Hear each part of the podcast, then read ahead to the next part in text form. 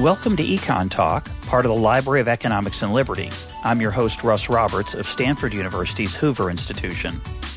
Our website is econtalk.org, where you can subscribe, comment on this podcast, and find links and other information related to today's conversation. You'll also find our archives where you can listen to every episode we've ever done going back to 2006. Our email address is mail at econtalk.org. We'd love to hear from you.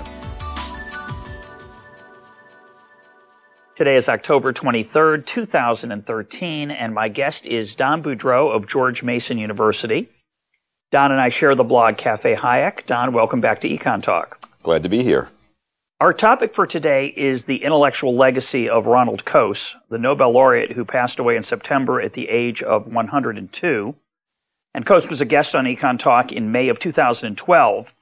Don, today's guest, is a longtime teacher of law and economics, and I thought, and contributor to the to the literature. And I thought it'd be nice to talk about Coase's intellectual legacy. So we're going to talk about his most important papers today, of which it's a, they're a relatively small number, but uh, incredibly influential. Coase wrote more than most people realize he wrote, but when you compare his total corpus to uh, that of most Nobel Prize winning economists, it is it is relatively small. Shockingly small. Yeah. Uh, in terms of number. Yeah, uh, huge in terms of of insight per word and influence on the profession as and, well. Yeah. So we're going to focus, uh, just to give people a heads up, we're going to focus on four of his papers.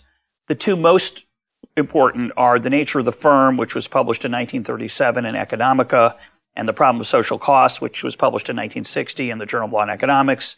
But hoping we'll have time at the end uh, to give significant time for the marginal cost controversy, which is 1946 in Economica. Economica. And The Lighthouse in Economics, which is Journal of Law and Economics, 1974. I, I believe 74. 74. Uh, and we'll put links uh, as best we can to those. Mm-hmm. There's certainly uh, some of them may be gated, but um, and if, there are also books that have collected those of, of Coase's essays. But those are the, the big four. Uh, he did, as as, Tom, as you point out, he's, he's, he wrote other things as well, mm-hmm. and they're all interesting. Yep. And uh, but those are the four we're, we're going to focus on today, I think, that had the most lasting impact. Mm-hmm. Uh, so let's start with The Nature of the Firm, uh, published in 1937, a long time ago, and yet a paper that still gets a lot of attention. Yeah, uh, The Nature of the Firm and The Problem of Social Cost, these are the two that were, were understandably singled out by the Nobel Prize Committee in 1991 when Coase was awarded, justifiably, the, the Nobel Prize. That paper uh, grew out of a trip that Coase had made with a fellow student, I believe, to the United States, a research trip. He was a student, Coase was, at the London School of Economics, uh, where uh, he encountered Hayek. Hayek was one of his professors. His main professor was Arnold Plant. Uh, Arnold Plant uh, was very interested in accounting um, and did some work in the economics of accounting, as did Coase. And Coase got a fellowship in uh, the early 1930s to travel to the U.S. and he studied actual business organization. And at some point, it dawned on him that the way economists talk about the firm, the firm is a black box. We don't really, to this day, we don't really say much what goes on inside of the firm. And Some things go in, so, labor, yeah. materials, and things come out, products, firm, services. Firms are, as we economists say, production functions. Uh, they have uh, certain technologies for transforming inputs into outputs, and they take the input prices given, or if they're monopsonous, they can affect them somehow. And and then they they produce these outputs. And, and, and Coase said, well, let's let's let's that, that may be okay for certain theoretical purposes, but let's investigate more. Why are there firms? A, a, a straightforward question, and very few economists until that time, uh, I say very few, maybe none, but but certainly very few economists ask the question: Why are there firms? They ask what what are firms, but why are there firms? And Coase's answer, uh, in a nutshell, is there are firms because there are transaction costs. Firms for Coase are institutional devices for dealing with transaction costs, for uh, uh, uh, minimizing the consequences of transactions costs. And we can talk in more detail about I- I- exactly what his theory uh, about that about the firm was. But it's interesting that Coase wrote that paper in ni- the nature of the firm. He wrote in 1931. So he was 21 years old when he wrote a paper for which he won the Nobel Prize 70 years later. Yeah, I'm going to just say that this is the uh, the uh, it's Wednesday, October 23rd when we're taping this. So he's Coase was kind of the Xander Bogaerts of economics. Uh, that's an inside baseball reference for Red Sox fans. Uh, go ahead, Don. I'm sorry about that. Well, it's it, it's okay. Always good to have a good sports reference in, in yeah, when the fall because the fall classic starts tonight with the Red Sox and and the Cardinals. Um, and so Coase wrote the paper when he was 21. You think, well, what did I do when I was 21? I was, you know, just no struggling with calculus. And, uh, and it wasn't published until six years later. I'm sure he polished it a bit. But to this day, the nature of the firm, which is a very straightforward article, to this day, the nature of the firm remains uh, the the foundation of all the best theoretical work that economists do on the theory of the firm. Much has been built upon that foundation. But, it's, Coase's it, I wanted to say insight remains. It's more than a foundation in the way that, say, the, Adam Smith's work uh, on the Wealth of Nations is a foundation, which is, which it is. Mm-hmm. But uh, Coase's article is worth reading today, Yes. not just for, of course, the Wealth of Nations is also, you can still learn something today from the Wealth of Nations. But the, I don't know if there are many articles written in 1937 that a modern economist can read profitably, understand, learn something from, and be stimulated by. And when you said it's straightforward, I think what you meant was it's it's not theoretical, it's not technical, it's not mathematical. It's not. It's, theoretical. It's, not. It's not mathematical. It's not mathematical. It's bristling with insight and interesting observations. Yes, and, and, and the fundamental insight is this. Uh, the, the, Coase asked, uh, look, we economists have this theory that shows that, that resources are allocated by, pr- according to prices. Uh, sellers sell to willing buyers, and through this process, resources uh, and goods and services get moved around the economy from where they're valued less to where they're valued more. He said, so why do we need, why do we need firms? Why, why isn't all production, why doesn't all production take place across what I call ownership boundaries? Uh, why does uh, General Motors, for example, uh, own the Fisher Body Company, to pick a famous example later used? Why, why, why, does it, why did it buy the Fisher Body Company? Why does General Motors make bodies for its own automobiles? And by doing so, lose the power of the price system Yes. to induce competition, excellence, innovation, Yes. all the things that we like as economists about the market process Yes. uh, get when they're put inside a firm have become a top-down, to be blunt, socialist It, it, command and control system that seemingly gives up all the advantages of price and competition. It is it is what Hayek a firm is what Hayek called, and remember, Coase was a student of Hayek. Is a firm is what Hayek called an organization. It is it is design, it is administered from on top, and uh, it's it's uh, uh, conducted according to some conscious direction. And Coase said, so why why do we have this? If the market's so great, why do we have these? Uh, I think it was Dennis Robertson who called them islands of conscious power in a in, you know in a sea of markets. Why do we have these things? And Coase said, well, it's because look, markets, as wonderful as they are, contrary to what uh, simple textbook funda- uh, basic economic theory uh, uh, might imply, markets have transaction costs. Uh, contracting in a market is not costless.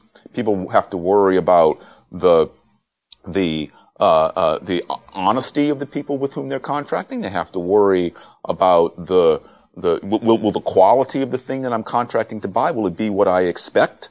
Sometimes it won't be. I have to then deal with the implications of that. I have to have a contractual or legal way to cope with the surprises. Yes, there are a variety of different uh, sources of transaction costs. And Coase said when uh, the transaction costs of using the market are sufficiently high, it's worthwhile to take those transactions out of markets and put them into the firm. Now, the firm itself is not a costless thing to operate. There- are costs of operating a firm. Uh, I call these administrative costs. So you have the cost of, of using the markets on one hand versus administrative costs on the other hand. And those costs are Well, the the the the the, the, the manager of the firm uh, has to be consciously uh, uh, has to consciously direct workers. Okay, you, you guys, when you finish doing that, move these. Uh, raw, move those um, intermediate products from there to here, and then you people uh, do it this way: paint them green or paint them red, or make sure you ship them to Toledo, or make sure you ship them to Tijuana. So it it has to be but that's that's the that's the smallest. I mean, the, the, the bigger challenge is you got to figure out what technology to use, yes, wh- what skills to use, what what mix of people and machinery that normally you just say, well, I'll just go find the cheapest one that meets, when you go out in the marketplace, you Yes. don't think about this at all. You just, I want to find the cheapest one that meets my quality expectations. All of a sudden, you have to wonder, am I doing this the best way? Yes. And, and, that, and you may not be. So there's those costs of discovering mistakes, et cetera. That's You've got loafing, which again, in the, in the competitive external market, you just say, well, you, you're late. We're done. Yeah. I'll find somebody else. But here you're saying the guy says, well, we had this bottleneck. How do you know it's real? So the seems to be the monitoring and uh, quality control product and and decision making process within the firm is the, is is by far Yeah, yeah, the yeah, biggest of course, cost. Of course, of course, you're right. Yeah. So the, the, the general lesson here is Coase is a realist. He said, look, there, there, markets aren't perfect. Administrative direction isn't perfect. They both have their costs. And in a competitive economy, when people are allowed to experiment with different organizational forms and markets aren't uh, constrained excessively by regulation to, to fit some model, uh, then what will happen is over time, uh, firms will emerge of, depending on the industry, depending on existing technologies, firms will emerge uh, that that uh, minimize uh, the, the the entire costs of transforming raw materials into final products for delivery to consumers. You have costs, you have still have costs of using markets, you have administrative costs, but if if firms get too large, then the the administrative costs at the margin outweigh the cost of using the market, so firms will shrink. If the cost of using the market are too high at the margin, firms will emerge to, to, to reduce those costs and substitute the lower administrative costs for the cost of using the market, all the while lowering the total cost of, again, transforming raw materials into final outputs.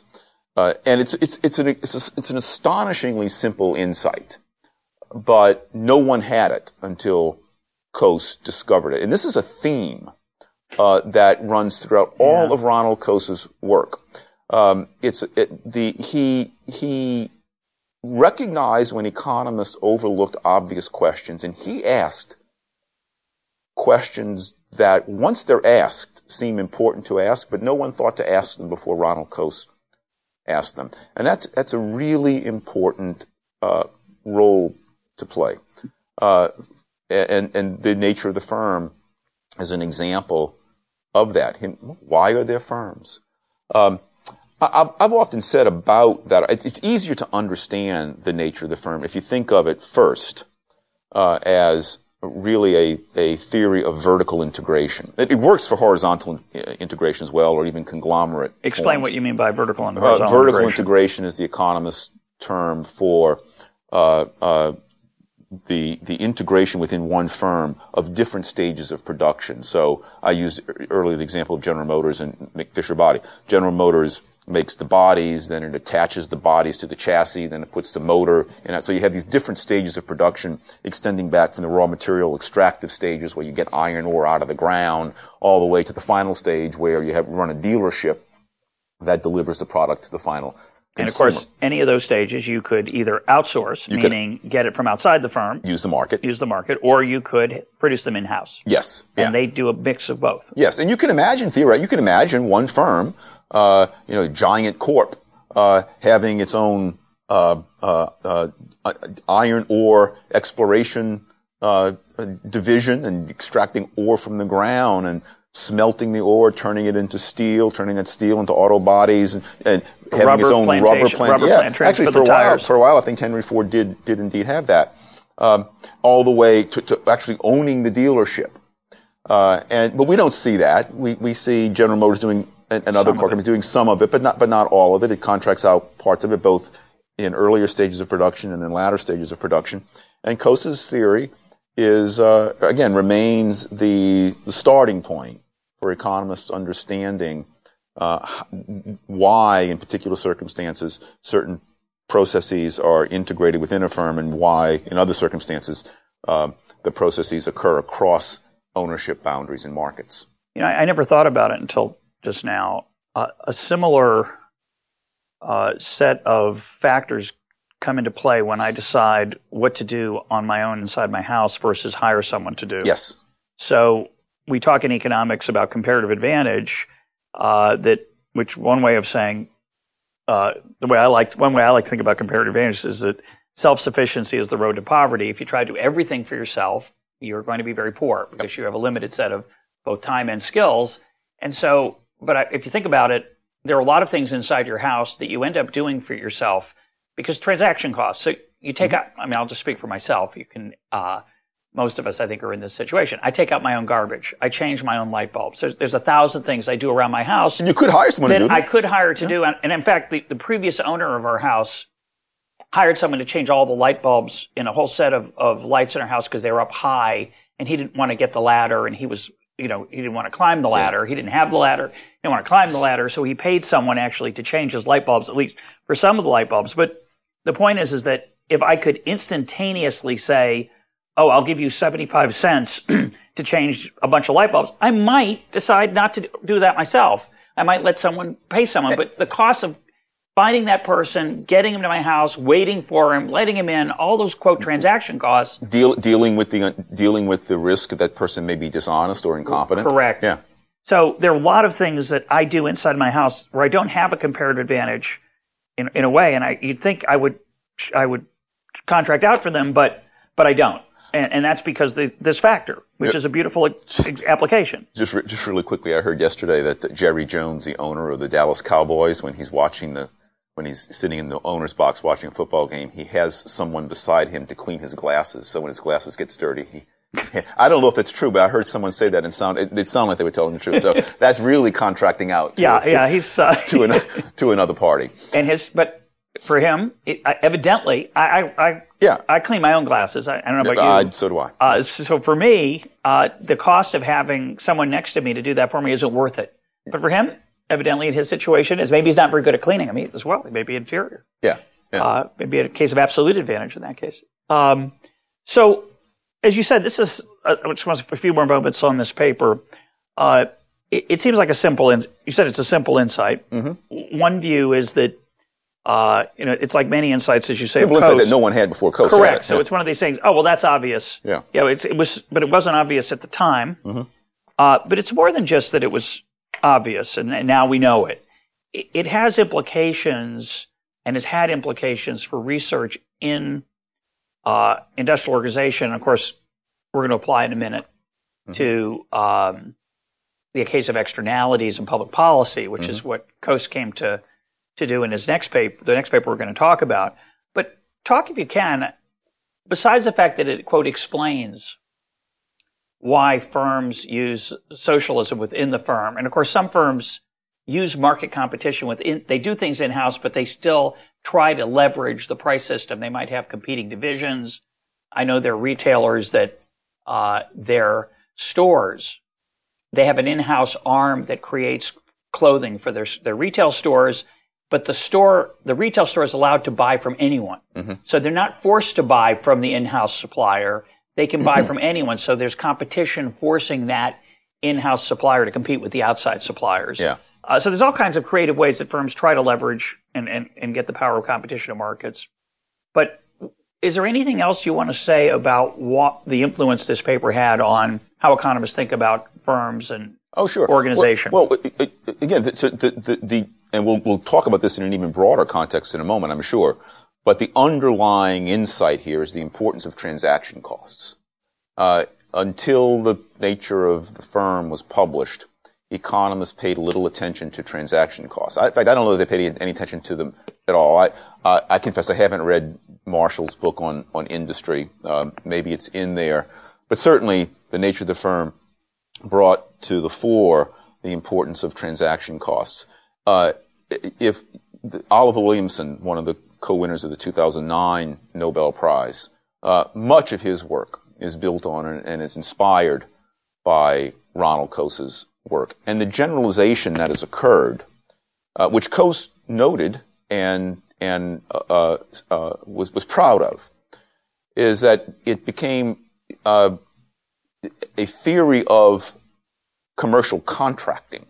We have all sorts of, you know, we, we, we initially think of it first, okay, firm versus not firm. Well, you have different kinds of contracts. Um, a franchise contract, for example, the McDonald's down the street may be owned by McDonald's, probably not. It's probably owned by uh, uh, a, a, separate individual or a separate company. It's an innovation. It, but that, and that so, structure. And so where where Coase's insight has been taken since 1937 uh, by Oliver Williamson, uh, by Armen Alchian and Harold Demsetz, uh, by many others, uh, is in the direction of ex- of of explaining the contours of contracts and the details of contracts that otherwise would remain mysterious absent Coase's insight into transaction costs. Why, why have franchise contracts, for example? Why? And what is their nature? What do they, what do they contract on? What do they care about? What are they worried about? Exactly right. How, how do they change over time? Uh, what explains why they change over time.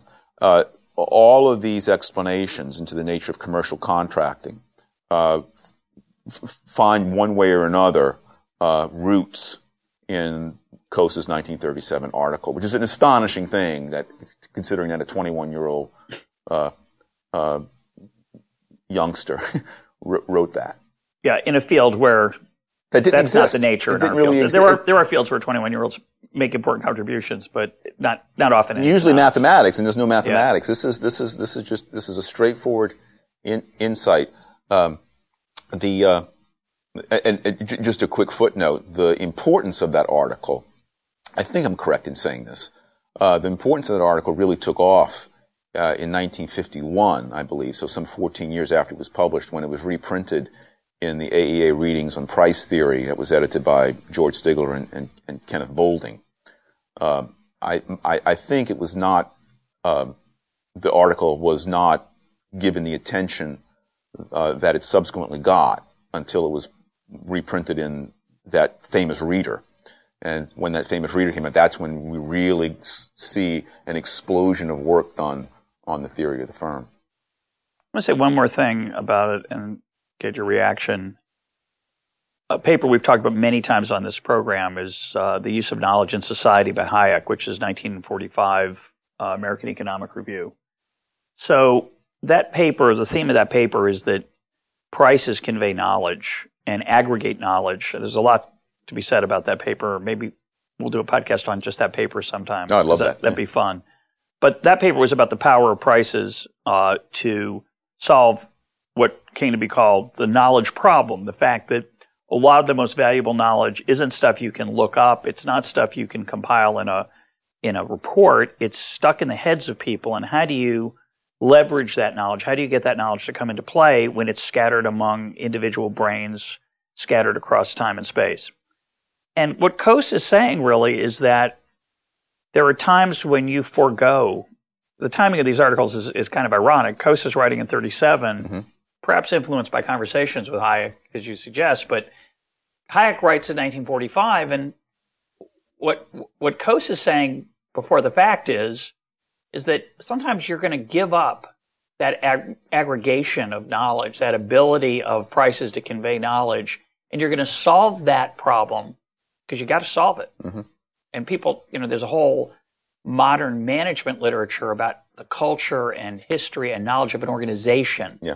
Uh, it's an obsession for a while in the 90s. I don't know if it's still an obsession. I don't follow this literature anymore, but you know, how does an organization preserve the knowledge embedded in its employees, given that one, they're scattered around the organization, and two, they die, three, they transfer, they quit, they get fired, they leave, and they take with them in their embedded in their brain a bunch of stuff. How do you get that knowledge out of them into some sort of accessible way? Of course, you can't.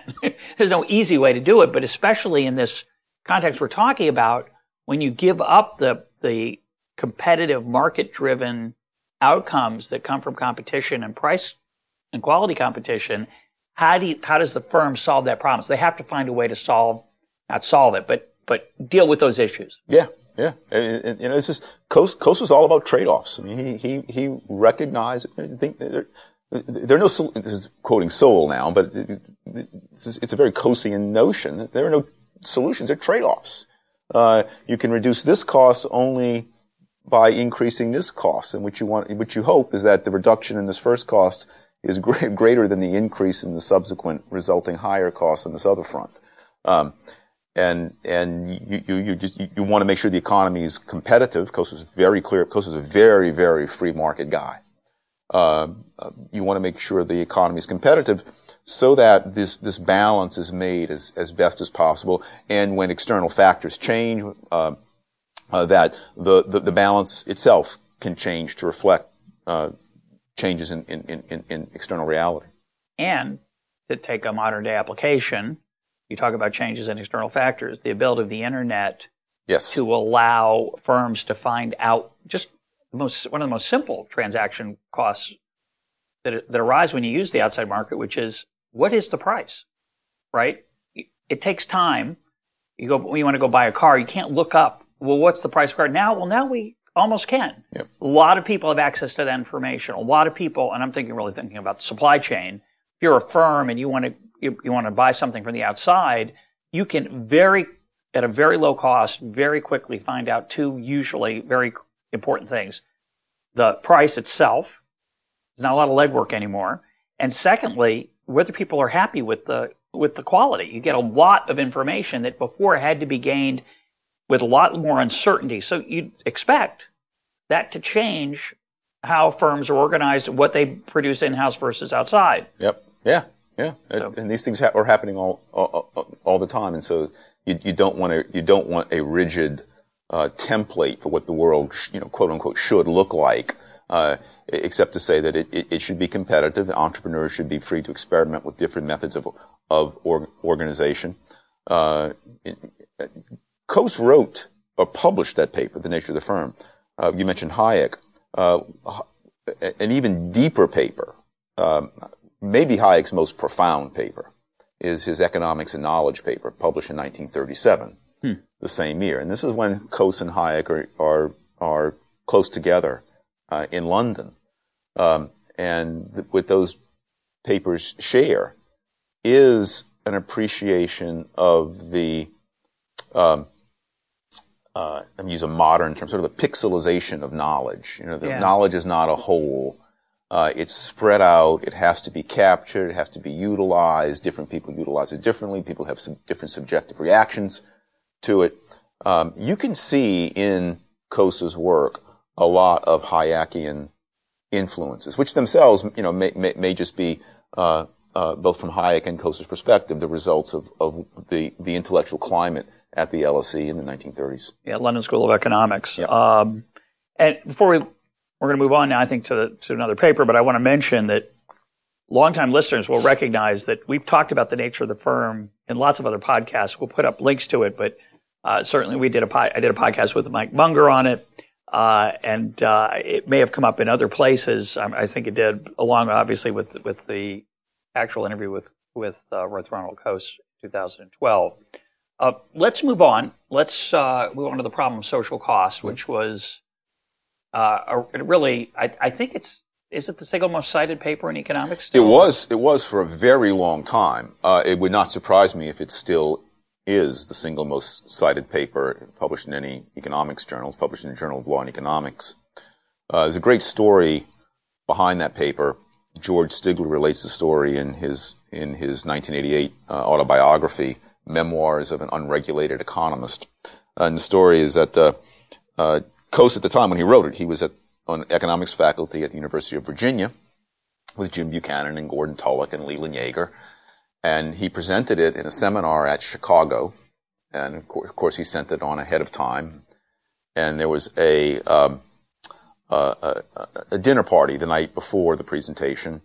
I've heard different stories. I can't remember which one Stigler says, either at the apartment of Aaron Director or the apartment of Milton Friedman. But anyway, you had f- many future Nobel Prize winners there. Coase himself, uh, Milton Friedman, George Stigler, uh, Aaron Director was there. Many other luminaries, Alan Wallace in, in, in the economics profession. And Stigler says that uh, when Coase arrived, when, when, Ronald arrived at the, at the dinner party, there was only one person in this room of 20 odd people who thought that Coase was correct. Everyone, all these people were, were astonished that a careful economist like Ronald Coase could get something so fundamentally wrong. That one person, of course, being Ronald. The, the, the one, the only one, only person who believed that Coase was correct was Coase.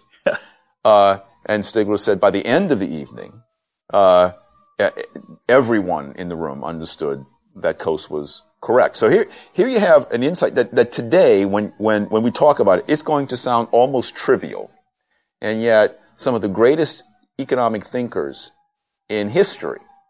Uh, uh, when they first encountered it, it was so unbelievable to them, so unfamiliar that they rejected it out of hand. Ronald Coase cannot possibly be correct. By the end of the evening, they all knew that he was correct. Stigler called it the most exciting intellectual evening of his life, uh, this discussion of Coase's problem of social cost paper. There's a prelude to that paper, and that's the work that Coase did on, uh, Coase, by the way, was, was, British, although he spent much of his, he spent his most productive, uh, uh years of his professional career at, at, either the University of Virginia or, or University of Chicago, so in the United States. He did a 1959 paper on the Federal Communications Commission, and one part of that paper involved the allocation of the elect- electromagnetic spectrum. How do we how do we allocate it? And Coase for radio. For radio, or or I can't remember for radio or television for, for use of of, of, of broadcasters, and you know, Coase realized that you know it, we don't you, regulators don't really have to worry too much about getting it right. I mean, just just you know, create property rights in it, uh, make sure those property rights are secure, and then we can trust the forces of the market to ensure that that each piece of the electromagnetic spectrum, uh, if it's not initially possessed by its most valued owner, will eventually wind up at its most valued owner. This is simply an, a, a, a, an application of things we recognize about the, the, the, economy in a routine way. If you value uh, my watch more than I value it, uh, you'll offer me a price for it, and I'll sell it to you. That, no one thinks that's astonishing. This happens all the time. It's very routine. And Coase said, uh, look, that same, those same market forces operate for um, uh, non-tangible property rights in the same way that they operate for tangible things. Uh, and that's the fundamental, that, that's one of the fundamental insights of the 1960 paper, The Problem of Social Cost. So the thing, the, the proposition that uh, or I assume it's a proposition that, that Stigler referred to. By the way, Stigler is the person who named it the Coase theorem. Uh, Unfortunately. Uh, yes. Uh, to some extent. Uh, the the the, pro- the, proposition was that uh, if if transactions costs are sufficiently low, some people say if they're zero, it doesn't have to be zero. They're just sufficiently low. People can transact. If transactions costs are sufficiently low, uh, then the legal authority, whoever that may be, a court, a bureaucracy, uh, an all-powerful monarch, it doesn't matter. The legal authority, if, if that legal authority's goal is economic efficiency, that's a big if, but if the and we'll legal, come back to that, yeah. The legal authority's goal is economic efficiency, and transactions costs are sufficiently low. The legal authority needn't worry himself, herself, itself terribly much about how to initially allocate the thing. Who do I give it to? Do I give it to this, these people over here? Just, just create property rights in it. Give them out. It doesn't matter really who, who, who you give them out to. Those property rights will eventually wind up in the hands of the people who value them most, who can put them to the best economic use. If I'm given uh, a part of the electromagnetic spectrum and I'm a terrible broadcaster, if I, if I think that the best you know, thing to broadcast is cricket noises, uh, and then you think the best thing to broadcast is, you know, pop music, then eventually you'll purchase from me the, my, my part of the electromagnetic spectrum because you can put it to better use than I can. Now, if transactions costs are sufficiently high, then it does matter how property rights are initially. It's expensive to negotiate it. We can't find each other. Yes. It's hard to. Yeah. Well, so this up to here, of course, on the surface, this looks like the flip side of the nature of the firm because it basically says you know, if if costs are low, just use the market. Mm-hmm. Don't don't don't. Things are going to let the invisible hand work. Let let competition and other things work. But of course, to me, um, that's the uh, and I learned this from Deirdre McCloskey when I was uh, a uh, first year grad student in Chicago. The transaction costs aren't 0 mm-hmm. and they're often not sufficiently low. So to me, the inside of the Coase theorem is not that one. Now that it's not. Well, that what, is the Coase theorem. The inside of the Coase's paper yeah. is not that. And Coase has said many times over he did the years. This, he did on Econ Talk as well. he very much regretted that the Coase, what's known today as the Coase theorem, uh, is regarded as the main takeaway from that paper. Because uh, it became a straw man. It became a way for people to dismiss the paper by saying, well, since transaction costs they're not zero, they're never zero. Yeah. Therefore, this whole paper is just a curiosity, an oddity. So before we do the second half of what Coase really thought was the deep insight, which I agree is the deep insight, it's worth noting that that dinner party where people didn't accept it. They didn't accept that first one. they didn't. They, they, they, they, didn't accept that first one, and, and, and it's it, it's it's a curious thing to reflect on. You know, once once it's stated, it becomes obvious. Why would people be any less uh, willing and able uh, to exchange uh, disembodied property rights uh, than they are willing to exchange physical things. If the transactions cost in both cases are sufficiently low, they'll do it. Now, in, in both cases, the transactions cost might not be sufficiently low, but there's nothing fundamentally, there's nothing fundamental about property rights per se that makes them uh, a, a, different thing to exchange than physical things. And so that's the first part. That's really the simplest part of Coase's art. I, I, I, let me say, I think Coase, in a way, uh, overreacted to the popularity of the Coase theorem notion. I do think it is an important insight. Right, it shouldn't be neglected. It shouldn't be neglected. Right, it is an important. Their, their, their transactions costs are sufficiently low in many, many instances. Uh, I think in the case of the ele- electromagnetic spectrum, they're probably sufficiently low. Um, this, there's a pretty well organized. I, I, think there's a pretty well organized market in, in in in those sorts of things. And if CBS owns more of the electromagnetic spectrum than NBC, and NBC can put it to a better use, they both have incentives to to to to, to transfer uh, uh, that part of the electromagnetic spectrum that can be better used by NBC from from CBS. Uh, we see transactions taking place every day. So transactions costs often are sufficiently uh, low. Um, and to take an example, in many cases, to take a to take a, I, I never really thought about it, but it, it, in a way, you know, Coase is just saying economics markets work. Yes, when transaction costs are low. Again, it sounds trivial and simple, but to take another example, um, Julian Simon, who uh, we both have a great deal of uh, respect for, his solution to the fact that airlines have an incentive to overbook, but that imposes a cost on them because sometimes somebody gets bumped and is angry. So they have to be very careful of how they do that. They came up, Julian Simon came up with the idea of, well, let's just allow, they should overbook because there's advantages of not having empty seats. Right. And if it turns out that too many people show up, then you can auction off the and they don't literally auction them off. They basically say the first three people who come forward are going to get a free ticket. And now both parties are better, uh, three parties are better off. The airline, the person who was bumped, and the person who still gets to stay on the flight who, yes. who didn't have a seat. Yeah. And that is, in a way, that's the Coase theorem in action because what, if you're sit before this, before this innovation, you're sitting there thinking, I really want to go to, to, to uh, Chicago, but it's sold out. I need to find somebody who's on that flight who's willing to, to, to get off the flight. And of course, that's really hard to do. Yeah. Uh, you knock on doors of people who, who travel to Chicago? You call up the airline and say, who's going to Chicago? I can outbid. And what this does is it's a way to allow that to happen in a low transaction cost way. It's, it's, uh, I hadn't thought about it. It's, it's, a good point. It, it's that, uh, uh, uh need, that de- desirable action, that useful action is integrated that, into the firm. The airlines, Correct. the Correct. airlines take it over. Correct. Um, and it, it, it, again, it doesn't work perfectly. Nothing works perfectly, uh, but it works pretty smoothly. So Coase, um, as with the firm, Coase wanted to explain observe, things we observe routinely in reality that seem at odds with basic theory. The firm seemed at odds with basic theory. If markets work so well, why have firms?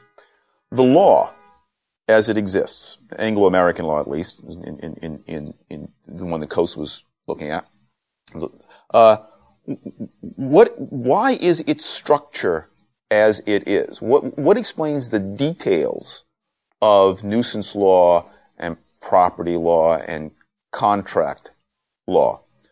Uh, Coase was driving at in the problem of social cost, one of the things he was driving at, it's a really deep, multi-layered paper one of the things he was driving at was that uh, uh, because we live in a world where, where transactions costs are often sufficiently high to block what would otherwise be mutually advantageous exchanges.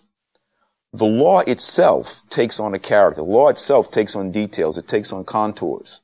Uh, it takes on substance that is best explained, just like the firm, as uh, uh, institutions to deal with these transactions costs, to minimize the ill consequences of transaction costs. And in particular, he was interested in what economists call externalities, where mm-hmm. my actions either Social harm costs, you yeah. or, or help you. And why is it in those situations some legal structures make more sense than others? So let's talk about some of those examples and, and what comes into play with transaction costs and what he was trying to explain. Yeah. Uh, uh, well, of course, the most famous example is the, the, the rancher and the, the farmer. So, excuse me, the railroads and the, and the farmer. So you have railroads going through a field. Uh, that's a socially useful activity, but railroads throw off sparks, uh, and sparks always run a risk of igniting crops growing nearby, so the railroad imposes a cost on the farmer. Now, that's how it's normally said. That's how we normally think about it. Uh, so we we need a way to, to deal with this. But we need a way to protect the farmer from the harm of the railroad. Is the way it's usually said. So we got to punish the railroad for yes. its actions. And so so the the first pass at this, you know, if the transaction cost between the railroad and the farmer is sufficiently low, right? Then the law, the, the law doesn't matter that much, right? Explain what the law would be, the two, the different choices. All the, the law, would have to be. do is, is, is, simply declare one or the other as owning the right. Okay, Mr. Railroad, you have the right to, to run your, your train by, or Mr. Farmer, you have the right to be free of sparks. If they can bargain, then uh, the the rail, let, us say the farmer is given the right. This is the Coase theorem. Let's say the farmer is given the right. If the, va- the, the, the railroad will buy from the farmer the right to run trains across or near his near that farmer's land up to the point where the value to the railroad of running that that that that train uh, uh, uh, is is equal to the value the the risk to the farmer of of having his crops burned. The farmer will be willing to sell to the railroad the right to, to impose a cost to to to run the risk of burning its its crops. And the th- same thing would work if the railroad had been given the right. The farmer uh, if it was more valuable to keep the railroad away, the farmer would pay the railroad to, to, to stop. Or to put up some barriers that would keep to, the harm from happening. Yeah, so that, that, yeah. that's another way to think about this. Yeah. The, the, the, lowest cost ways of dealing with these things would, would emerge. And that's really important though, because, yeah. because we don't know what the lowest cost way. The regulator might not know. So for me, one of the yes. insights of the Coase theorem is do you impose a regulatory solution from the top down or do you let it emerge from the bottom up? And what Coase was suggesting was that if and again, if, if transaction costs are relatively low, the low cost solution will emerge through the natural interplay of these negotiations. And, and then the parties will have the incentive to improve that going forward. Yes. It, it, it, this part of, of Coase's paper is, is, is a powerful defense or a powerful explanation of the importance of secure property rights. People are secure in their property rights, uh, and they can exchange those property rights. They have incentives to either exchange them if they can, or to take steps to minimize the damage to them, or put another way to, in, to, to, to maximize their value. You don't need a top-down regulator saying do this or do that, don't do this, don't do that. People will do that on their own. Um, it's a really powerful, powerful insight. Uh, but a deeper insight, a deeper insight, and, and this is one that Coase also emphasized, but it's it's uh, just so deep, it, it, I think it still is not sufficiently appreciated, is the uh, mutuality of harm. Yeah. Uh, when when we talk about externalities, we, we economists talk about externalities. Uh, we, we, we typically, for whatever reason, we it seems easy to identify the harmer and the harmee, the or the lawyers the would say the, the perpetrator, the, yeah, the, or the, the the the tortfeasor and the tort victim. Right? Uh, but Coase said, look, it's not that easy.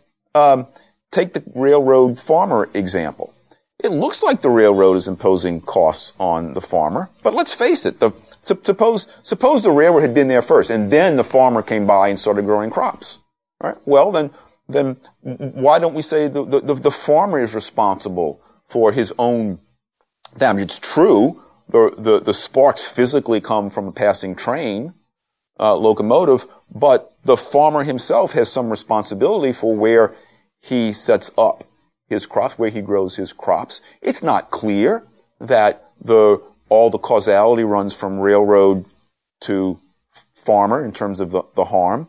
We have to look at it both ways. And when we recognize that all harm is mutual, uh, then it's easier to recognize that the appropriate adjustment, uh, uh, it, it, the appropriate adjustment is not obvious. It's not Correct. necessarily the case that the railroad should stop running as many trains or that the railroad should take maybe steps. it should be that the farmers shouldn't grow close to the railroad. That may be the cheapest way to yes. cope with this problem. Yes, that's exactly right. And so one insight, one of many insights, particular insights from this is that Coase would predict, or did predict, that the the, the, the, the, the manner in which the law actually classifies a perpetrator as distinct from a victim is that the perpetrator is, is the, the party that the law determines somehow uh, is, is the lowest cost avoider of the harm. Uh, if the railroad can avoid the harm at a much lower at a lower cost than can the farmer, then when the railroad runs its trains by, the, we say the railroad causes the harm. Uh, and so the railroad should be the party responsible for taking steps to, to minimize the harm. If, on the other hand, the determination made that the farmer is the lowest cost avoider, then we'd say the, the farmer avoids, uh, the, the farmer uh, is, is the perpetrator, and the farmer should take, should take the steps. Well, you know, and I teach this, I, I say, I sum it up by saying it takes two to tango. Yes. And uh, the idea that externalities are mutual, uh, this mutuality you're talking about, is disturbing. It jar- it's jarring uh, because we often want to, and sometimes should, impose a moral judgment on harm. Right. So if, if I came and I and I hit you in the face with uh, my fist, and, and, that annoys you, you could say, I, if you're not careful, you can say in a Coasean way, well, it's your problem. You should, you should enjoy it, or you should just say it's no big deal, or it's just as much your problem as mine. And we, we all re- were repulsed by that logic correctly. And so one of the, I think one of the most powerful aspects of Coase is taken to an extreme. I think it's dangerous to say, well, all we care about is minimizing the cost. That's not true. We do care about many times something more than minimizing the cost. We care about morality. We care about justice. But at the same time, what Coase forces you to acknowledge is that sometimes the morality you impose on an economic situation is false. It's not just uh, a different metric. It's wrong. It, it, it allows you, it opens your mind to the possibility that you haven't imagined that there's a different way to handle this social problem. That's right. And the example I've used, I may have used on the program in the past, and really I apologize, is that if you're hiking in, uh, in, uh, in Montana, you will encounter horse manure, and it's your job to avoid it. Uh, no one expects the horse owner to clean up after his horse.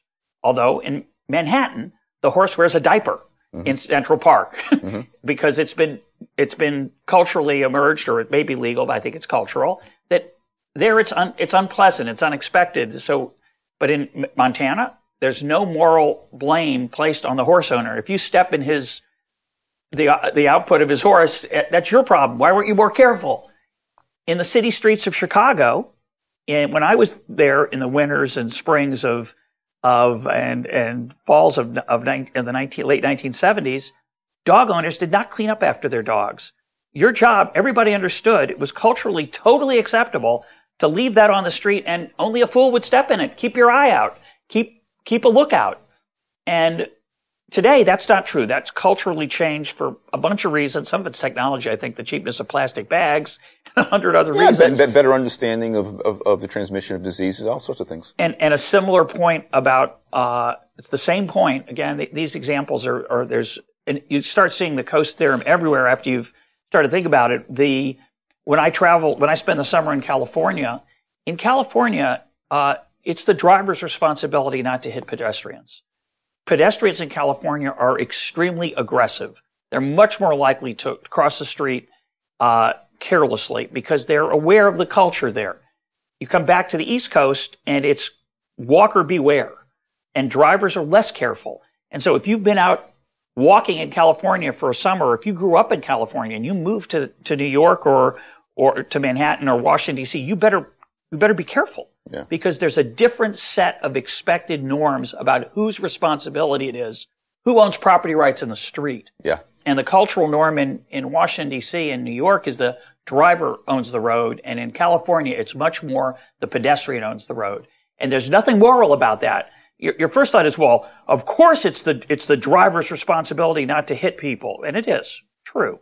But it's a question of, there's a continuum of care, which is another insight you get from Coase. It's, it's, it's an Yes. incredibly rich paper. Yeah. Um, there's a flip side to the important point you made, and that is our m- moral assessments are surprisingly determined by these economic factors. Uh, we we regard the person. If you hit me in the face, is un, unprovokedly you punch me in the face. It's true in a very technical sense that we both caused it. My face is if my face weren't here, Correct. it wouldn't hit her. If I had moved it, then the, the, your punch wouldn't have landed on Yeah, my. I'm just swinging my arm. You should have face. stepped aside. Right. But but but morally, we reckon if, if you want to reduce it to the economics, you are clearly the low cost avoider. I'm not expecting you to hit me in the face. You swing. You're the low cost avoider. Therefore, the blame does the, the moral blame falls. you. Our very moral senses uh, are determined in large part by transaction costs. Uh, it's Correct. you know a lot of people don't like that because we like to It's separate unsettling. morality. It's unsettling. So on this issue of morality and how the costs um, play a role, reminds me of this issue that arose when uh, legislation introduced tradable emissions coupons uh, for sulfur dioxide. And a lot of environmentalists were offended by this because, um, because of the morality of it. They said a, a firm shouldn't be able to buy the right to pollute. Polluting is harmful, and I don't care. You know, we, we don't we don't care about the efficiency or the other things. It's just wrong. So that that's just immoral. And economists' reaction was very different. Yeah. Well, I mean, you know, that, that, that particular issue, I mean, this, and it arises in, in, in different uh, related circumstances. Uh, the economist says, well, well, yeah, but pollution is not without benefits. I mean, it, it's, it's the, it's the byproduct of a, of a beneficial process. And so if you think that pol- pollution is not immoral because it has, it has the thing that produced it has beneficial consequences. Why would you necess- Why would you assume, as a matter of morality, that the that that the harm is necessarily at the margin, necessarily greater than the benefit? Do you want to live in a society without any pollution? You can do that uh, without any industrial pollution, but but we'd have no pharmaceuticals, we'd have no uh, uh, petroleum fuel, we'd have a very different lifestyle. Our, our lives would be much more miserable. And so the economist points to the benefits of at least the processes that pollution causes. It, it,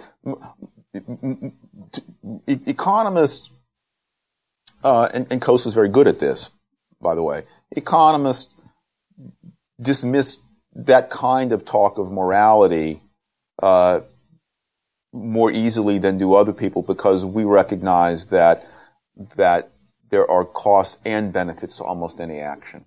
And in this case where the firm, quote, buys the right to pollute, it's going to ultimately almost always end up passing those costs on to consumer, the consumer of the product, who I would argue morally is the person who should pay for it. Yes. So if there is pollution, it's that's the way point. it should be. Excellent. And and people say, yeah, well, they they, should pay for it, not the firm. Well, the firm, don't worry, they they do pay for it. Um, Yeah. not the firm. So uh, I I wish we could talk some more about this. Uh, I've been meaning for a long time to write an essay on it uh, on the Coase paper and the insights, the things I've learned from Coase.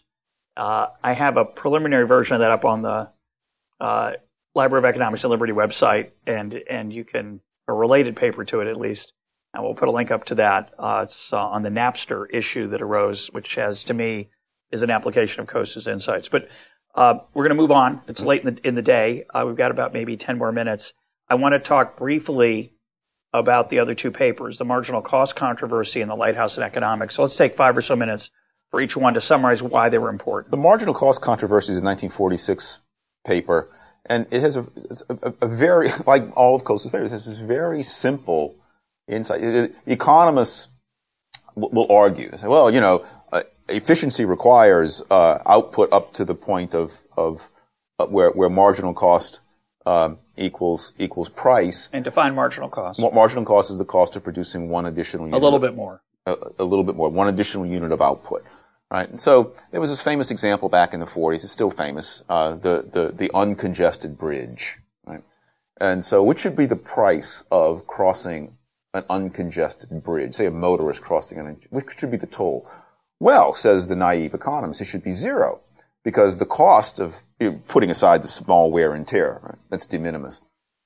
Uh, the cost of crossing an uncongested bridge is zero, and so that person shouldn't be charged a price. If, if, if, if they shouldn't be discouraged from crossing. They shouldn't be. You want them to cross. That's, that's exactly right. right. If you charge a toll, you'll have less, fewer people crossing the bridge. You'll have, you'll have a social inefficiency. People who would get more value from crossing the bridge will be dissuaded from doing it, even though the social cost to them of crossing the bridge uh, uh, is is is less than the value that they would get. So we can't have uh, pri- we can't have positive pricing of such things. And Coase, this article too, we won't have time to get into it. This article too is a multi-layered article uh, with many deep insights, but the one I like best, and I don't think other people have made it, but Coase made it in a particularly clear way. He said, look, um, one purpose of pricing. Remember, Coase was a student of Hayek. One purpose of pricing is not simply to uh, it, it, prices convey information. It's not simply to allocate goods and services. They convey information. And so if we allow bridge owners to charge to- what the market will bear, right, then yes, if a bridge is uncongested and you have a positive price, say $2 to cross, um, if you look only at the individual drivers, some of them who should quote unquote should cross, won't cross, social inefficiency. However, if we force the price down to zero, as some economists advocate, because that's a socially efficient price, we lose the informational content of the price. We lose the informational content of how valuable is it to build new bridges? How valuable right. is it to expand bridges? And, and so Coase, a year after, uh, the use of knowledge in society, Coase is pointing out in the marginal cost controversy the important informational role of pricing and how that information would be uh, uh, sacrificed, uh, destroyed, uh, if some of the more naive economists' uh, solutions uh, for efficiency were, were implemented. If, if, if, uncongested bridges, as an example, or other things could, that, that apply, if, if the price were forced down to marginal cost, and where the marginal cost here is zero, Coase, Coase said, no, price should be what the market will bear. But how do you do that in the case of a bridge where maybe the government built the bridge, the government's setting the toll? Where are you going to get this informational value if in that setting? Well, he was talking. He was, I guess, imagine. I can't remember exactly. Imagining private bridges. If you have a private bridge owner, the it's it's not inefficient for the private bridge owner to charge what the market will bear, even in uncongested uh, times, uh, because the efficiency of the uh, information conveyed by prices has to be to other potential bridge to other potential, yeah, it has to be weighed against the the uh, inefficiency of dissuading at the margin some people who should cross the bridge from from crossing the bridge. Coase went on in the paper. He discussed multi-part pricing schemes uh, and and explained the value of those and how they are superior to um, uh, top-down regulation or outright subsidies. Mm-hmm. And what about the lighthouse? Which I have to say, when I read it in graduate school, I thought it was, I think it was probably my favorite paper in many ways because it's so simple. It's a little historical episode, and uh, it's eye opening. It's a fabulous paper, and I thought this this is this is this is the greatest. It's very careful economic history done by done by most people don't think of Coase as an economic historian, but he he, he did do. this certainly was an economic history paper, uh, and he was he was taking aim at uh, standard textbook economics, as he did so often. And by the way, I forgot, it has to be mentioned, the problem of social cost was in many ways a reaction to Pigou. Oh, Coase we forgot really to mention. disliked Pigou's work. yeah, so yeah. the so-called Pigovian tax which is that when you have a negative externality, you should impose a tax on the so-called perpetrator, the apparent perpetrator, uh, was what Coase was reacting to, saying yes. that sometimes that's not always the right policy. And I mention that only because the Pigovian tax of um, a carbon tax is often mentioned as the way to quote solve global warming. And I think what Coase would have said, and maybe he said it, uh, and I think I, I probably mentioned on this program, is that that's one way to solve it. It might not be the best way. The best way might be to let global warming occur, if indeed it's happening, and to let human beings respond to it. And that might be cheaper than foregoing current output at, that the, which the tax will, will produce. Coase said basically, look, the world's a lot more complicated than your simple theory, you Mr. Pigou, you. Yeah. Uh, I think it's, it's not too much of an exaggeration to say that much of Coase's work, certainly after 1937, was a reaction to um, naive Pigouvian uh, blackboard theory. Yeah. Uh, it looks very nice. It's all very scientific, but Coase understood that the real world has complexities in it that most economists overlook when they do their theories. So coming so back to the lighthouse, the, so you know, it's it's the light. A lighthouse is a very standard public good. You know, the lighthouse is erected on the shore. It casts its beam, and uh, any boat that wants to use any any boat that needs guidance uh, in storms or or, or or, darkness to a harbor can look at the look at the beam. So the reasoning goes in the standard textbook. Paul Samuelson is a textbook that that Coase singled out, or one of the ones that he singled out in his article. Uh, reason well, so no private owner has an incentive to build a lighthouse because um, they can't charge for the benefit. You can't exclude. Everybody can free ride. Everybody who can say, "Well, I won't pay because then I'll just I can still get the light." And Coase said, "Well, let's look at the actual history of lighthouses in Great Britain." And he did that. He looked at the actual history of lighthouses in Great Britain. And what he found, it, it, it's too simple to say that what he found was that, oh, yes, they were all built by private enterprise and things. Right. all right. Sometimes uh, it gets par- parodied that way, either yes. by its proponents who love that conclusion. Yes. Uh, people who tend to be market oriented like us, or by the antagonists who want to challenge Coase's thing and say that that's what he said. That's not what he said. That's not what he said. As but, always. but but he he showed that in the in the history of lighthouses in Great Britain, uh, uh, it was it was uh, in, in, many cases driven by private enterprise.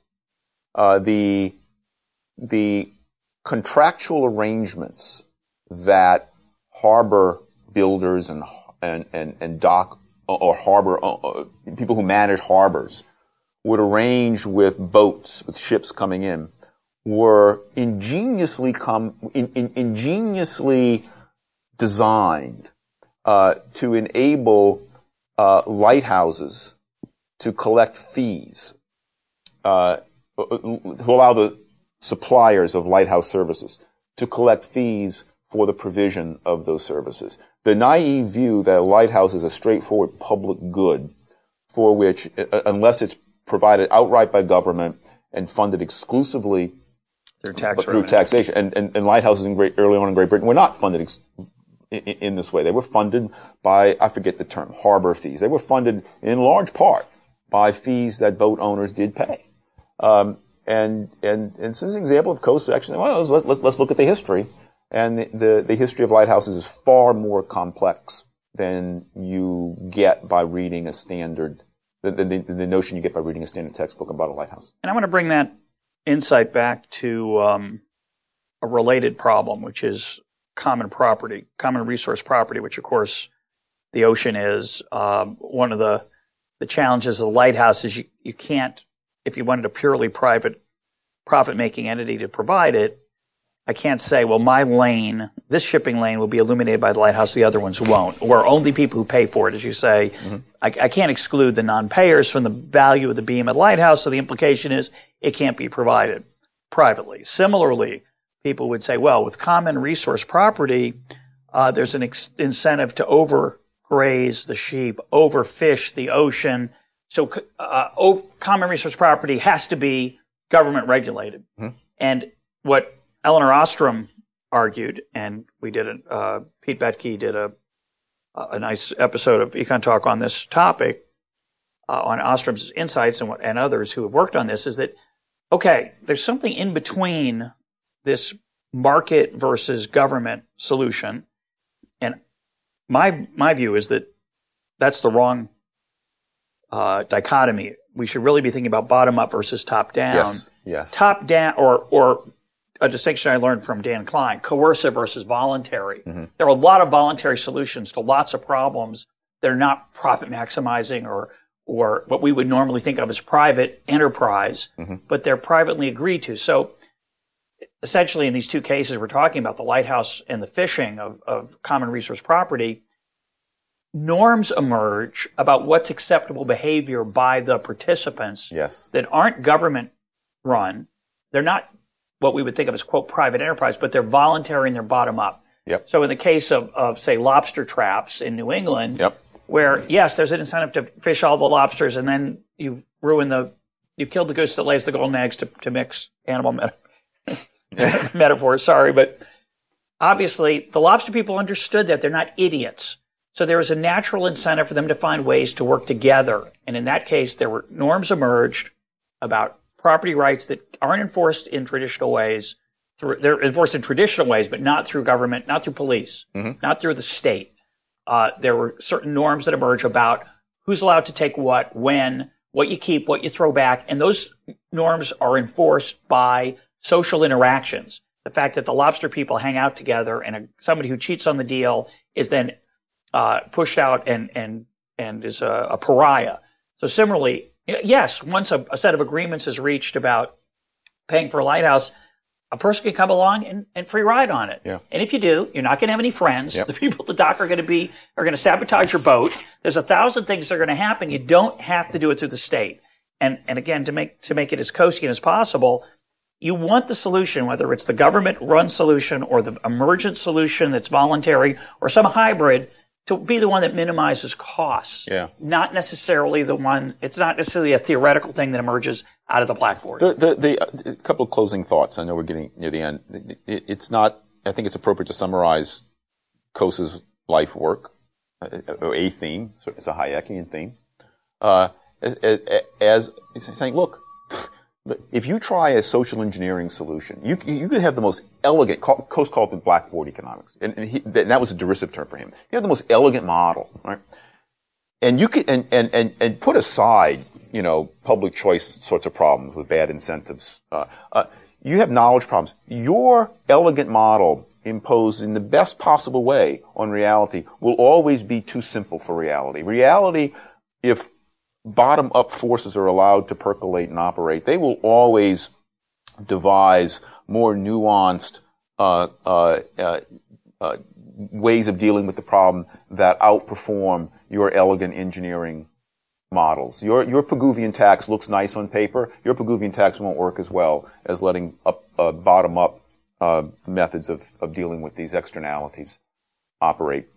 Um, shifting gears just a little bit, uh, you're right. The, the, the, market versus government dichotomy is mistaken. or and, and the way I think the worst way to think about it is profit versus social good. Even better. Uh, and I think the last podcast we did was on Jim Buchanan. There's a connection here with Jim Buchanan. Jim Buchanan's presidential address to the Southern Economic Association, which was published, I, I think, in, in 19, it was 1963, um, called "What Should Economists Do."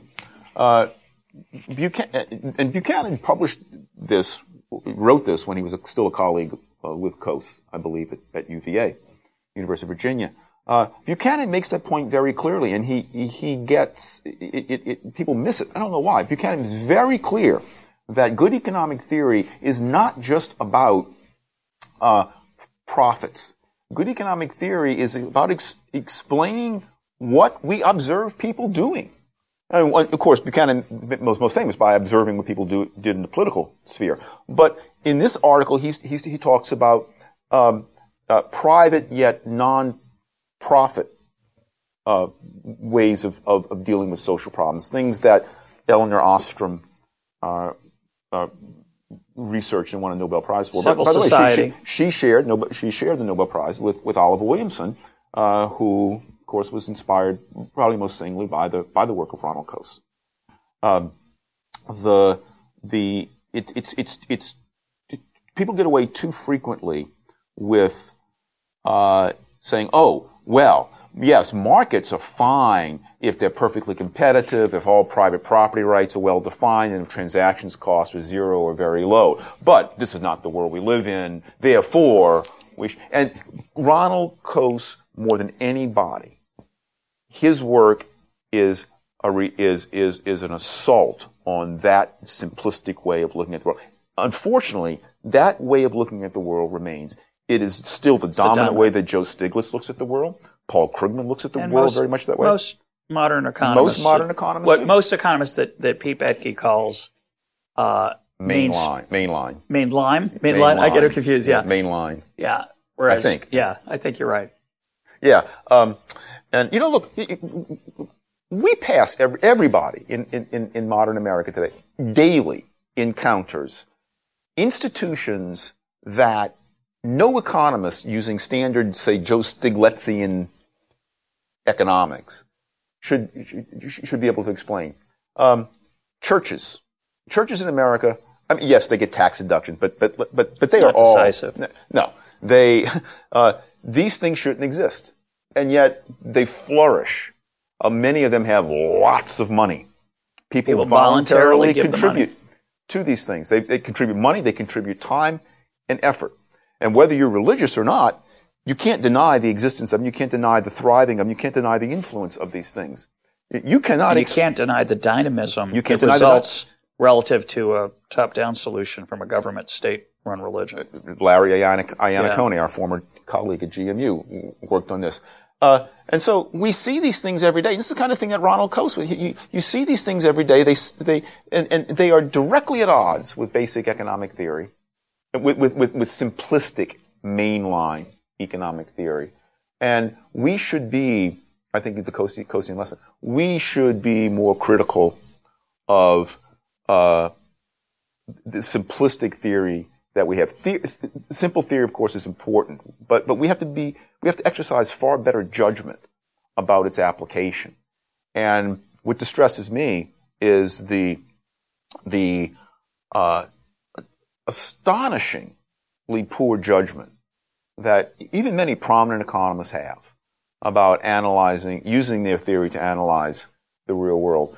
Coase had judgment on that front unsurpassed by anyone and matched by very few. My guest today has been Don Boudreaux. Don, thanks for being part of Econ Talk. Always a pleasure.